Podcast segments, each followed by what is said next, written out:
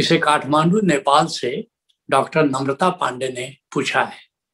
पूछती हैं, पति, पत्नी और ओ के रिश्ते की यथार्थता क्या है?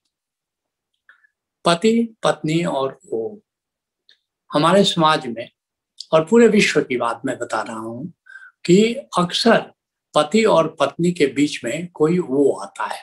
वो का क्या मतलब हुआ कि वैवाहिक जीवन आने के बाद हम आशा करते हैं कि पति पत्नी एक दूसरे को प्रेम करेंगे और वो प्रेम किसी और की ओर नहीं बहेगा लेकिन कई केसेस में ऐसा होता है कि पत्नी के अतिरिक्त पति और किसी के प्रेम में पड़ गया या पत्नी अपने पति के अतिरिक्त किसी और के प्रेम में पड़ गई, जिसका नाम हम वो दे रहे हैं। अर्थात पति पत्नी के बीच में कोई तीसरा व्यक्ति आ गया तो निश्चित रूप से पति पत्नी के बीच में एक दरार पड़ जाती है।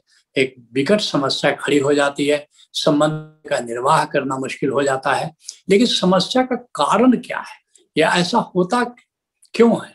और जब हो जाए तो फिर क्या करना है? क्या समाधान है इस समस्या का? इन दोनों बातों की संक्षिप्त में हम चर्चा करेंगे। वैसे इसका बहुत दाम्पत्य प्रज्ञा जो कार्यक्रम है, उसमें इसको बहुत विस्तार से हम लोग कवर करते हैं। और इसलिए दाम्पत्य प्रज्ञा जिन्होंने नहीं किया है वे दाम्पत्य प्रज्ञा कार्यक्रम को कर लेंगे तो इस पूरी समस्या और समाधान को अच्छी तरह समझेंगे। फिर भी बहुत संक्षिप्त में इस बात को मैं बताना चाह रहा हूँ कि ये समस्या जो खड़ी हो जाती है, पहली बात कि पर्सनालिटी का क्लैश हो जाता है। अर्थात भूत प्रकृति या घोष नेचर जो ध्यान समाधि में, आनंद प्रज्ञा में विशेष रूप से, वैसे दाम्पत्य प्रज्ञा में भी इस बात को फिर से बताते हैं, लेकिन बताया गया है कि ना कि ये दो प्रकार की पर्सनालिटीज होती है। जैसे भगवान कृष्ण गीता में कहते हैं, एक रजोगुणी पर्सनालिटी एक तमोगुणी पर्सनालिटी रजोगुणी पर्सनालिटी क्या हुआ? कि मैं सही हूँ, मैं धन, अर्जा संग्रह करूँगा, मैं डोमिनेट करूँगा और मैं न्याय संगत हूँ। ये रजोगुणी प्रवृत्तियाँ रजोगुणी पर्सनालिटी है। और तमोगुणी पर्सनालिटी क्या है? तुम गलत हो, ये थोड़ी आलसी प्रकृति के लोग होते हैं। तुम गलत हो, तुम धन संग्रह नहीं कर सकते, तुम मुझ पर हावी नहीं हो सकते डोमिनेट नहीं कर सकते और तुम न्याय संगत नहीं हो। यू आर नॉट जस्टिफाइड ये दूसरे में गलती देखता है। और वास्तव में जब तुम साधक हो तो कृष्ण कहते हैं कि तुमको अपने भीतर सतोगुणी होना है, अर्थात सम्यकता साधना है दोनों के बीच। तो ये इसका पूरा विज्ञान भगवान कृष्ण ने गीता में दिया एक पूरा अध्याय गीता का इसी पर है। तो ये जो ऑपोजिट पर्सनालिटी है, एक सतोगुणी एक तमोगुणी एक आई एम राइट एक यू आर रॉन्ग ये ग्रुप के लोग आपस में शादी कर लेते हैं तो एक दूसरे से क्लैश होना शुरू होता है। और जब एक दूसरे से क्लैश होना शुरू हो जाता है तो हम दूसरे की ओर अब आकर्षित होना शुरू हो जाते हैं, क्योंकि यहाँ से विकर्षण शुरू हो गया पति पत्नी में। तो पहला कारण है पर्सनालिटी का विपरीत होना। दूसरा कारण है कि हम एक दूसरे पर ध्यान जब तक देते हैं तब तक संबंध में मधु माधुर्य होता है।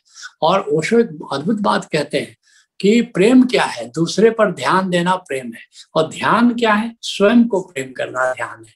तो पति पत्नी से आशा की जाती है कि एक दूसरे पर ध्यान दें। लेकिन आ, तुम सब जानते हो, अति परिचयते होत है, अरुचि अनादर भयाय, और मलया गिर की भीलिनी चंदन देव जलाए जब अति परिचय होने लगता है, और खासकर पति पत्नी का रिश्ता बड़ा इंटीमेट रिलेशनशिप है तो अति परिचय के कारण एक दूसरे पर हम ध्यान नहीं देते हैं, या ध्यान देना कम कर देते हैं तो इससे भी समस्या खड़ी हो जाती है। जो तीसरा कारण है, वो प्रशंसा में कमी। जब हम एक दूसरा कोई कार्य करता है तो निश्चित रूप से हमको रिकॉग्नाइज करना चाहिए, हमको अप्रिसिएट करना चाहिए। खास करके पत्नियाँ ज़्यादा ध्यान मांगती हैं और पुरुष ज़्यादा प्रशंसा माँगता है। तो वैसे दोनों को प्रशंसा चाहिए, दोनों को ध्यान चाहिए। लेकिन अगर पुरुष कोई अच्छा कार्य करता है तो चाहता है कि उसकी पत्नी उसकी प्रशंसा करे कि तुमने ये काम अच्छा किया। प्रशंसा मतलब सम्यक प्रशंसा। गलत चीज़ की प्रशंसा नहीं या झूठी प्रशंसा नहीं। लेकिन पत्नी जल्दी प्रशंसा नहीं करती है मैंने कई देखा है, कई कार्यक्रमों में लोगों से पूछा है कि तुम्हारी पत्नी ने क्या कभी वेल डन कहा? तो निन्यानवे प्रतिशत पुरुषों ने यही कहा कि मेरी पत्नी ने कभी वेल डन नहीं कहा। तो ये ये तो नहीं है कि अब रोज दिन में एक बार पति कोई अच्छा काम नहीं करे। अरे चलो एक दिन छोड़ो, एक वीक में कम से कम एक तो अच्छा काम किया होगा। वेल डन कह दो। अगर एक वीक में ना से एक महीने में कम से कम किया होगा चलो एक महीने भी, भी नहीं किया एक साल में कभी एक बार किया होगा। एक साल में भी छोड़ दो ज़िंदगी भर में कभी तो एक अच्छा काम किया होगा। तो वेल डन कहो लेकिन पत्नियाँ इतनी कंजूस होती हैं वेल डन कहने में तो सम्यक प्रशंसा चाहिए। और ऐसे ही यहाँ कार्यक्रम में लोग आते हैं मैं पुरुषों से पूछता हूँ कि अच्छा जब तुम चले थे तो पत्नी कौन सी साड़ी या कौन से कपड़े पहने थी? निन्यानवे प्रतिशत पुरुष नहीं बता पाते हैं कि कौन सा ड्रेस पत्नी, इतना भी नहीं ध्यान देते हैं। और पत्नियों से पूछता हूँ अच्छा तुम चले थे तो तुम्हारे पति ने कौन सा शर्ट, किस रंग का पहना था? पूरा निन्यानवे प्रतिशत पत्नियाँ बता देती हैं कि कौन सा ड्रेस पहनता इतना पत्नी ध्यान देती है। लेकिन जहाँ प्रशंसा की बात आ जाती है तो निश्चित पत्नी थोड़ा प्रशंसा करने में कंजूस है। और अगर कहीं दूसरी जगह से ध्यान मिल गया, पत्नी को तो उधर बह जाती है। या दूसरी जगह से प्रशंसा मिल गया, पति को तो फिर उधर बह जाता है। और आजकल जानते ही हो, दफ्तर जाते हैं, सब जगह समाज में जाते हैं। तो आजकल मिलना जुलना बड़ा आसान हो गया है। पुराने जमाने में सब लोग केवल पुरुष वर्ग, समाज में पुरुष वर्ग ही एक दूसरे से मिल पाता था। तो एक ध्यान में कमी तीसरा प्रशंसा में कमी। और फिर अगर मान लो कि पति ने मुस्कुरा के किसी से बात कर लिया तो पहाड़ तो नहीं टूट गया, लेकिन पत्नी सशंकित हो जाती है कि ये किसी और के साथ इतना खुश कैसे है, ज़रूर कुछ गड़बड़ है। तो एक जो है ईर्जा और कहीं आज आज तो इतना ही ध्यान दे रहा है इस पर, किसी वो पर। कहीं ऐसा ना हो जाए कि कल ध्यान उधर बढ़ता चला जाए, और मेरा प्रेम मेरी प्रति प्रेम कम हो जाए और दूसरे के प्रति प्रेम बढ़ जाए। पति भी ऐसा ही सोचता है, अगर पत्नी वो सोचता है कि और मुझे देख के मुस्कुराए, किसी और देख करके क्यों मुस्कुराती है? तो ये जो ईर्ष्या का भाव पैदा हो जाता है, इस ईर्ष्या से दोनों सिकुड़ जाते हैं। और इस सिकुड़ाहट से जो प्रेम पहले बहता था, वो बहना भी कम हो जाता है। क्योंकि होना उल्टा चाहिए। अगर पति पत्नी के बीच में कोई वो अभी शुरू ही हुआ है तो अपने प्रेम को थोड़ा और बढ़ाओ, ताकि उसका पार्टनर का प्रेम किसी और की ओर ज़्यादा नहीं बढ़े, लेकिन तुम्हारा प्रेम सिकुड़ जाता है। दूसरी ओर से प्रेम ज़्यादा मिलने लगता है तो फिर वो उधर बह जाता है। तो ये ईर्षा भी बहुत बड़ा कारण है कि ये आपस में संबंधों में खटास आ जाती है।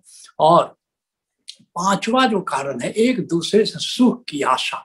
हम करने लगते हैं, जबकि वास्तव में एक दूसरे से सुख की आशा नहीं करके हमें एक दूसरे के साथ मिलकर एक टीम बनाना है और टीम बनाकर आनंद की तलाश करनी है। तो इसलिए जो समाधान है, वो तो समाधान इसको एक इंग्लिश के वर्ड्स में कहें पार्ट्स पार्ट्स का मतलब पी स्टैंड फॉर पर्सनालिटी एक दूसरे की पर्सनालिटी को जानो। ए स्टैंड फॉर अटेंशन अर्थात एक दूसरे पर ध्यान दो।